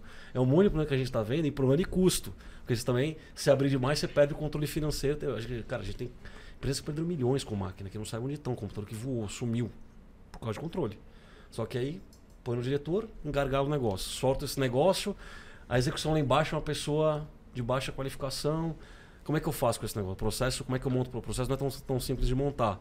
Então, é, esse é para mim é um processo muito claro da característica de como é que a gente efetivamente tem que pensar, e é complexo mesmo, de você tornar o diretor uma pessoa importante para aprovar algumas coisas, mas também para não travar o um negócio. Né? Então, no fundo, é... essa questão da autonomia, né? a gente brinca muito. Cara, como é que eu dou autonomia para essa pessoa lá na ponta, para um negócio que é tão importante, tão caro para a empresa, só que. Quem faz talvez seja tão. Não, pronto e, a inteligência, e a é. inteligência é. não existe muito, né? É um negócio meio. É, é, muito louco. Então, no fundo, a gente cai um pouco num, num paradigma de, de balanceamento entre é. autonomia versus centralização por uma questão de risco. É. E o Felipe tá falando isso que o caminho, ele só não falou o último passo do caminho, né? Você sai de uma questão operacional, sobe para a diretoria, engargala aqui, o diretor fala, fala com a HDI. Eles devem ter uma solução para isso. Que assim, a gente tem, cara... E aí bate na, na consultoria. Pós-pandemia, assim, passou o, risco da pandemia, as, pessoas, as empresas começaram a levantar a questão dos ativos. É. Cara, e assim, aí a gente, cho é. choveu de proposta de consultoria de gestão de ativos, ativos que o negócio simplesmente não sabe, sei lá. Não, que em tese é uma coisa que já se fala há muito tempo. Gestão de ativos não é uma novidade, né? Uhum. Só que virou uma novidade por conta do novo jeito ah, de controlar, é, né? É home office é, é outra história, né, cara? A, a, o nosso exemplo é claro. Antes da pandemia, 80% do, do, do escritório corporativo usava desktop. tá lá o desktop. Ninguém vai sair com o desktop embaixo do braço. Então, se o controle de ativos não tiver tão é, é, apurado, conta, né? o, é, o risco é, né, tá baixo. Depois da pandemia, 100% é notebook. Todo mundo tem notebook. Sim. Aí você começa a ter outros é. problemas. Cá perdeu, furtou, extraviou, é, quebrou. Isso aí, isso aí. Aí, aí, de repente você começa a trabalhar com. É, tem gente que trabalha com aquisição de equipamento, tem gente que trabalha com modelo de, de, de outsourcing. Sim. Aí, pô, você extravia um equipamento, você tem que pagar o valor dele, você tem que indenizar lá o seu, o seu fornecedor. Ou. É, é enfim, preciso saber onde está essa máquina, tá, o que está sendo cobrado, está batendo com quantas máquinas eu tenho no parque, você tem que começar a conciliar esse tipo de coisa. Enfim, é, realmente a pandemia é, é, mais um item que a pandemia potencializou, né? Sim. mais um Não, ponto e aí de o problema é que assim, porque eu, eu falo isso porque eu vi um CIO de uma empresa desesperado. Cara, e o cara não tem a menor noção de como é que funciona o processo, porque não é a área dele. Cara, aquela execução na ponta lá do. Se eu registrei o ativo, como é que eu controlo o ciclo de vida daquele troço? Sabe, cara, o cara que chegou lá em cima, uhum. meu, aquele tá fora do mundo, ele faz muito tempo. E aí, como é que a gente faz? A não agora? ser quando começa a ficar né, muito crítico não, financeiramente. Quando, virou, quando, virou é. cent... quando, quando o milhão chegou na casa da centena, é isso aí. aí a coisa. É. Aí o cara ficou, ficou exposto na janela. Esse cara, é um, mas esse é um caso bom também, né? Que, que uma boa ferramenta, sozinha não faz nada, mas uma boa ferramenta de ITSM, de CMDB e, um, e, um, e uma governança, um processo amarradinho, funciona bem. Né? Uma solução na ponta, vai reportar para o CMDB centralizado tem uma, uma quarentena, um tempo de sumiço, depois desse tempo de sumiço, isso lá. Então, um processo, né? você sabe bem disso, né, Filipão? Assim, bem amarrado, lógico, né? Eu acho que teve uma. Pivotou, né? É, esse é o problema. Como o Daniel falou, pivotou, era 80% físico presencial. Perdeu a conta, tu pega um dia, fecha para balança, vai é. lá, pega a prancheta, a conta tá resolvido quando pivota assim, traz o desafio porque às vezes a urgência não acompanhou, né? não veio acompanhada com o, o processo todo bem escrito, Exato. a ferramenta bem implementada. Mas esse é um caso bom para mim, cara, que processo, ferramenta, um treinamento, porque alguém vai ter que operar e criar esses controles, né? De, olha, em, em quanto tempo sem reportar eu vou alarmar? Depois de quanto tempo? Como é Sim. é que eu gero? E depois com isso em mãos, o que é que eu faço para reforçar o discovery desse negócio? Mas assim, esse é, um, esse é um exemplo claro de uma atividade que não tem como ser só autonomia. Essa de fato precisa de um processo bem desenhado, Exato, é esse processo, se possível, automatizado, um responsável, mecanismos de controle. É um processo 100% operacional. Mas dependendo do tamanho da empresa, do volume de máquinas e do prejuízo, começa a afetar até o resultado. Vira um problema estratégico. é, vira um problema claro, estratégico. estratégico então, mas segurança é um cara que não também, é. Né? O ativo segurança, tem segurança então, exato. Além de tudo, segurança. segurança Você extravia o notebook. E aí? E os dados? Tá com todos os mecanismos de segurança? Tá criptografado? Não tá? Enfim. Tem N, N fatores envolvidos, mas esse de fato precisa de um processo. Não tem muito como fugir Sem disso, dúvida. né? Um ponto que ficou pendente que a gente falou Né? Você tem os objetivos da, da, da sua empresa, os objetivos da TI para atender esse, esse, essas metas da empresa, né? da estratégia. Embaixo os KPIs das áreas para você conseguir chegar lá, inclusive a TI vai ter as dela, né? Para atingir seus OKRs ou seus objetivos, ou como você vai chamar. Só que aí você tem os KPIs ou indicadores individuais, correto? O Fabiano estava comentando até um pouco antes que nesse modelo do OKR você chega né, até os indicadores individuais. Por que, que eu estou falando isso? Vocês é, acreditam que a pessoa hoje, né, dentro de um programa. Tudo bem, está dentro da empresa. Ela, vamos supor que ela goste, seja feliz no trabalho dela. Mas para ela atingir essa felicidade, vocês acreditam em algum tipo de premiação por atingimento de, de indicador individual ou não? Vocês acreditam no, numa área concisa que olha para um propósito e independente de qualquer tipo de premiação a mais, ou remuneração, ou bônus, essa pessoa vai atingir os indicadores dela. O que, que vocês enxergam? Porque isso é uma, uma, discussão que no passado não existia. Todo mundo acreditava única e exclusivamente na premiação. É isso, é a cenourinha o cara vai atingir. E hoje não é bem assim. Eu acho que muitas empresas mudaram o modelo, focando num propósito, num programa de employee experience maior, parceria com RH, um outro tipo de. Né, a TI em parceria com o RH, olhando para um outro tipo de modelo. Como vocês enxergam isso? Cara, assim, eu vou dar meu ponto de vista aqui, porque eu acho que a, ce a celebração e reconhecimento faz parte. Precisa. É, é, é importante para quem recebe, é importante para você que reconhece. Uhum. Então, é, isso é um ponto. Independente de todo um atingimento corporativo de resultado, teve uma construção individual e, e esses indivíduos né, precisam ser reconhecidos ali. Uma outra coisa também que para mim é importante, assim, é, eu acho que o processo de gamification é legal, porque muitas das vezes você cria indicadores, cestas de indicadores, média performance, você gera desafios, challenges ali e tal, e, e por muito tempo teve-se a tentação de, é, de, de, ver, e, e lógico, tem que atuar, naqueles que estão abaixo de determinado né, ranking, vamos chamar assim, ou de uma régua, para ajudá-los a estimular a melhorar o seu patamar daquela cesta ali que você definiu de indicadores. Mas e aqueles que consistentemente atingiram, aqueles que se reinventaram para se transformar? Então, esse reconhecimento é outra forma de olhar, de você transformar isso num gamification, onde você inverte um pouco a lógica você celebra, você mostra, você reconhece, você bota no spot para que a, a, a, as áreas ou aqueles que não conseguiram chegar ali se sintam engajados, estimulados falar, cara, é lá que eu quero estar. Tá. É ali, olha ali, ó, olha ali o cara sendo reconhecido, celebrado, a área ali sendo reconhecido celebrado. Então, eu vejo esses, esses dois pontos, individualmente, reconhecimento, celebração. É, acho que faz todo sentido. E você criar um modelo de, é, de gamification para algumas coisas que você quer estimular de grandes volumes, grandes áreas, grandes cestas de indicadores ali. Você acha que isso então é, esse caminho para os OKRs, então, ele é, na sua cabeça, é o, é o ideal. Você ter esse, esse, conjunto dos. Eu acho que, eu acho que um game com um reconhecimento individual, você vai conseguir chegar lá. Ah, eu acho que, eu acho que complementa. Se, se, isso, se esses indicadores, esse gamification, com esse reconhecimento de quem atingiu determinado resultado ali que você contribuiu né, na definição e engajou.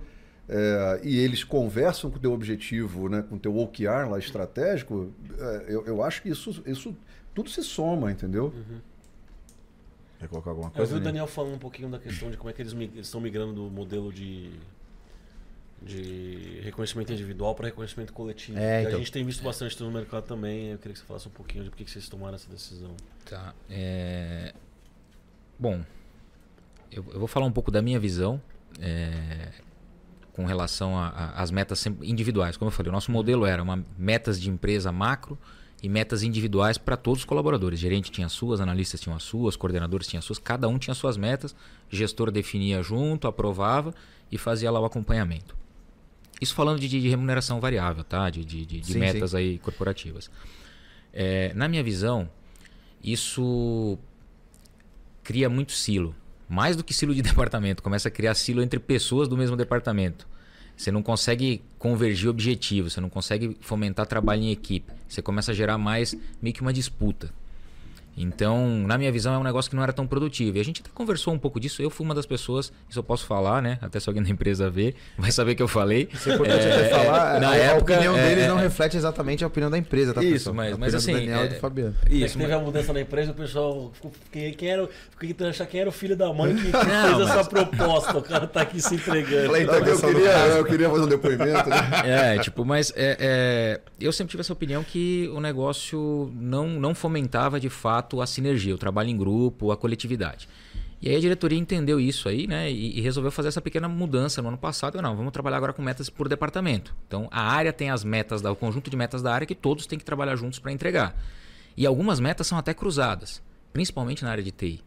Porque tem metas da nossa área que são implantar sistemas ou soluções para melhorar processos financeiros. Então é uma meta compartilhada entre a minha área e o financeiro. Legal. Então duas equipes engajadas para uma meta. Então eu acho que isso trouxe ganhos importantes para a gente. Gosto desse modelo.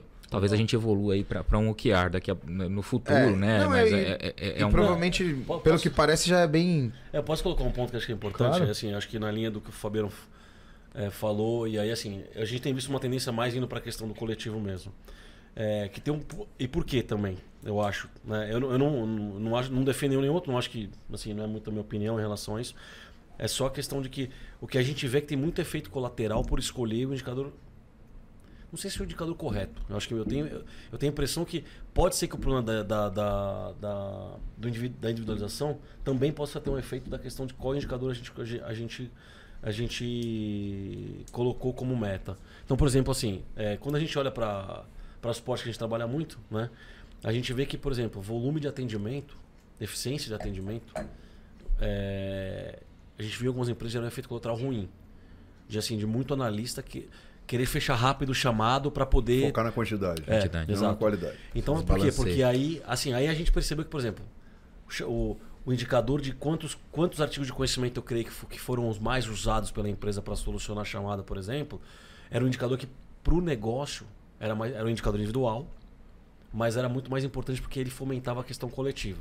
Então ele tinha a loja coletiva, era um indicador individual, mas ele fomentava a questão coletiva. E aí, assim, o que a gente percebe é que é, algum, a gente percebe que assim também os efeitos dos indicadores que são mais relacionados à questão de, do negócio em si, não performance individual da pessoa. E eu, eu não sei se é a escolha do indicador, tá? Porque pode ter esse problema também. Então, assim, dá sempre a impressão de que o indicador coletivo ele é mais eficiente. Agora, a gente não sabe também se a gente explorou da forma adequada né, aí fazendo uma meia-culpa até nossa, né, que no fundo estimulava a questão do indicador individual antigamente, se a gente escolhia o indicador correto também. Né? Então, porque gerava um efeito colateral de que para o negócio aquilo não era o mais importante. Mas, mas também eu acho que... chama de efeito cobra, é, né? É, uhum. Eu acho que cria uma certa dificuldade também, por, no nosso caso lá. Por exemplo, quando eu tinha que, que criar indicadores individuais, definir em conjunto, né? eu não criava sozinho, eu definia com o pessoal, mas é, quando eu tenho que definir cinco é, é, metas, digamos assim, individuais para cada pessoa da minha equipe, eu conseguir convergir isso para contribuir com o resultado da empresa é mais difícil do que eu criar metas macro por área. Ah, para alinhamento com estratégia de negócio, uhum. para a gente se mostrou mais efetivo o desenho nesse modelo intermediário, agora com metas é, genéricas por departamento, que a gente consegue linkar melhor essas metas macro com o objetivo da companhia. Legal, legal. Quando a gente é, granularizava demais, individual, eu acho que isso não era tão efetivo. a gente legal. acabava perdendo um pouco dessa sinergia. Estou é. falando de experiência não, mesmo aqui do claro, que a gente viveu. Isso, é, isso, é um ponto importante. Talvez no fundo assim você precisa fazer, é, pra, talvez para chegar lá, se chegar algum dia, né, no indicador individual, talvez tem que passar pela maturidade de efetivamente a gente fazer um link entre o estratégico com o operacional diária para depois de anos de a gente conseguir né tá sedimentado esse tipo de coisa a gente conseguir enxergar o que dentro do departamento individual, individual aquela pessoa está contribuindo para aquele para aquela meta do departamento para se chegar na questão estratégica exatamente é. talvez... e aí talvez até mesclar duas iniciativas é. né porque eu, eu, não sei né não Verdade. sei se a gente pode entrar nesse detalhe ou não mas é, quando a gente fala também de metas atreladas à remuneração variável é, é mais difícil você fugir do, do, do, do planejamento da meta macro do ano. Uhum. Então, você não consegue ficar mudando de direção tanto né, nessas estruturas, pelo menos no, no, tipo de cultura que a gente tem. Sim. Então, de repente, você tem que fazer meio que uma mescla Legal. das duas coisas para conseguir alinhar os, os, as metas macro com os objetivos da companhia e desdobrar um pouco mais o desenvolvimento individual de cada membro do seu time com outras ferramentas é, complementares. Do, exato, porque do ponto de vista meritocrático, se vocês têm só uma meta coletiva, também eu não sei como é que funciona se um faz mais que o outro, né? É, aí, aí, até, até esquece um pouquinho a, a, meta, o número, Sim. o índice ali, sobretudo de atendimento. Vamos esquecer um pouquinho isso rapidamente. Claro, claro, Mas claro. assim, alguém fez alguma coisa outstanding, alguém fez alguma coisa de destaque. Precisa reconhecer. Isso é legal.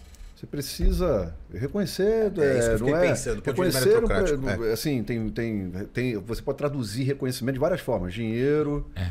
um reconhecimento público. Sim. Então, eu estou falando só que nesse momento se destacou, foi outstanding, aquilo virou um exemplo, um símbolo você tem que traduzir. Claro, que, esse claro. símbolo tem que vir para a superfície, entendeu? Ele tem que aparecer independente é, da meta coletiva. É, por isso né? que eu falei, é, é, de novo, independente do indicador, da meta, sim, nem sim, era sim. isso. Era esse reconhecimento ah, individual que pratica genuinamente os valores, que é. criou uma inovação, que foi um negócio que, assim, um símbolo que as pessoas e as outras áreas vão ver e vão se espelhar. Não. E ele precisa, né? A, a pessoa precisa. É, você, enquanto também, né, o cara que está reconhecendo. É, bom, eu particularmente tenho um prazer enorme. Isso é importante, é legal, entendeu? Legal, legal. É, eu acho que isso foi muito bem colocado, porque uma coisa é isso, são as metas, remuneração, programa da empresa. Agora, além disso, tem essa parte aí de, de, de, da experiência do colaborador lá com você, do clima que você cria, porque cada vez mais a gente vê como é que tá difícil você também diminuir turnover, você manter a equipe engajada, enfim, você ser competitivo aí, porque as ofertas estão é, aí bombando no mercado. E aí, óbvio, todo mundo tem conta para pagar, salário é importante para todo mundo, mas hoje em dia não é mais só salário. Sim. Aí começa a entrar no salário emocional. Qual a relação de confiança que você cria, que tipo de flexibilidade você consegue ter, é como que você celebra, como, né? Aí às vezes até você pode até ter mecânicas diferentes, né? cada área cria a sua, mas tem que ter uma forma aí é, é, de, de, de, de, criar esse ambiente, de criar essa sinergia com a equipe para complementar, não é só o, o, a remuneração no final do mês. Mas o que mais a gente tem? Esses reconhecimentos, é, celebrações, o que, que você consegue flexibilizar, essa questão da autonomia, enfim, tem um pacote de coisas aí que uhum. realmente a pessoa se destacou, você consegue dar mais autonomia para ela, para que ela automaticamente consiga Exatamente. galgar maiores é, é, responsabilidades, maiores desafios, crescer profissionalmente, Exatamente. enfim, e, e, outras recompensas, às vezes. É, é, é questão de horário, de folga, de. Enfim, N coisas, né? Dependendo do nível é. da operação que você Não, tem, mas tem que como, ter um. Como a gente migra, assim, a gente tem falado muito da questão, quando a gente fala de XLA, da, da parte de. É... E assim, quando eu falei da parte sentimental, lá de percepção, tem muito a ver com mais com uma questão é, não só subjetiva, mas qualitativa. O quanto a gente percebe que o mercado brasileiro está amadurecendo para fazer essa análise qualitativa dessas coisas, como esse tipo de situação. Que no fundo, assim, cara, beleza, você tem a meta, você tem um número mas algumas coisas qualitativas, que é o que a gente brinca muito com pesquisa de satisfação. Pô, você faz NPS tem um número. So what? O que, que eu faço com isso? Então, assim, análise daquela pouca, daquele pouco de porcento de pessoas que responderam descritivamente alguma coisa, é eu usar esses dados para algum tipo de coisa. Que é a mesma, mesma lógica de efetivamente eu fazer uma análise mais qualitativa e não só ficar se baseando em número para fazer um reconhecimento, para efetivamente tomar uma decisão de mudança. Então, assim, para nós como HDI, que sempre trabalhou o lado humano da coisa, e o HDI, o HDI, no fundo, ele surgiu a partir de trabalhar o lado humano das pessoas de TI, né?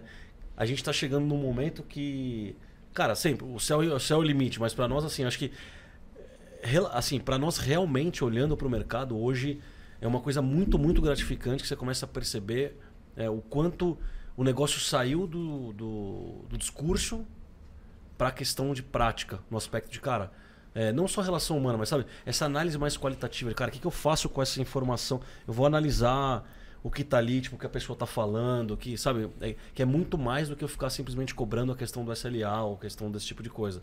Então, para nós, acho que teve um turning point aí. Não, e, eu não sei é, onde foi. Não, total, é, exato. Sinceramente, a gente não sabe exatamente quando o negócio surgiu, mas surgiu, cara. E foi agora e, e a gente está realmente.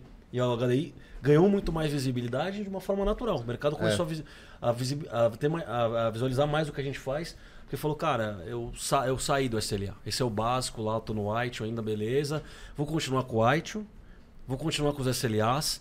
Cara, mas isso não são, não, não são suficientes, né? A gente precisa ir para um, um outro mundo agora. E aí acho que é um mundo mais qualitativo, mais sentimental, e a gente precisa entrar na questão humana, como é que a gente faz. Né? E o curso de liderança nosso, que já era um curso bom, no aspecto de venda, o negócio explodiu agora. É, então as pessoas engraçado. realmente estão muito atrás de- desse tipo de coisa que você falou. Cara, que tipo de sensibilidade eu preciso criar para efetivamente entender o negócio, entender as pessoas e efetivamente entregar mais a partir de coisas que não são só aquele relatório, só o nosso book mensal, né? É, e naturalmente isso culmina justamente na TI sendo mais estratégica para o negócio. Sim. né? No fim é isso, né? É muito legal isso. Bom, O Thiago vai ganhar outro bilhetinho ali que o Ah, Daniel tá eu batendo na batendo mesa na mesa aqui. Não, e eu já vou- bati no microfone eu umas vou- três vezes também. Daqui a pouco o Edu vai me dar Vou bronca. um Edu vai ter- o Edu vai ter trabalho com esse aqui, viu? só barulho. Vai tirar as nossas batidas mesmo do Daniel aqui, estamos batendo. Pô, você- vê se vocês querem falar alguma coisa que a gente não falou. Que... Sim, é, a gente tá tá meio em cima da partindo pra, é, né? estamos indo para as considerações finais já. Vocês gostariam de colocar mais alguma coisa antes de terminar? Alguma conclusão, alguma ideia, algum exemplo que vocês gostariam de dar? Ou vocês acham que já. Algum fechamento É. aí que vocês. Não, assim, eu só, Um eu só recado. quero- não, eu só quero agradecer. Eu acho que assim, essa, essa a gente se provocar, né, a sentar junto para para discutir, trazer opiniões assim é, complementares. E eu acho um momento bacana pra caramba. É, eu venho batendo na trave, né, Thiago? Eu consegui me encaixar isso aqui, então assim, cara.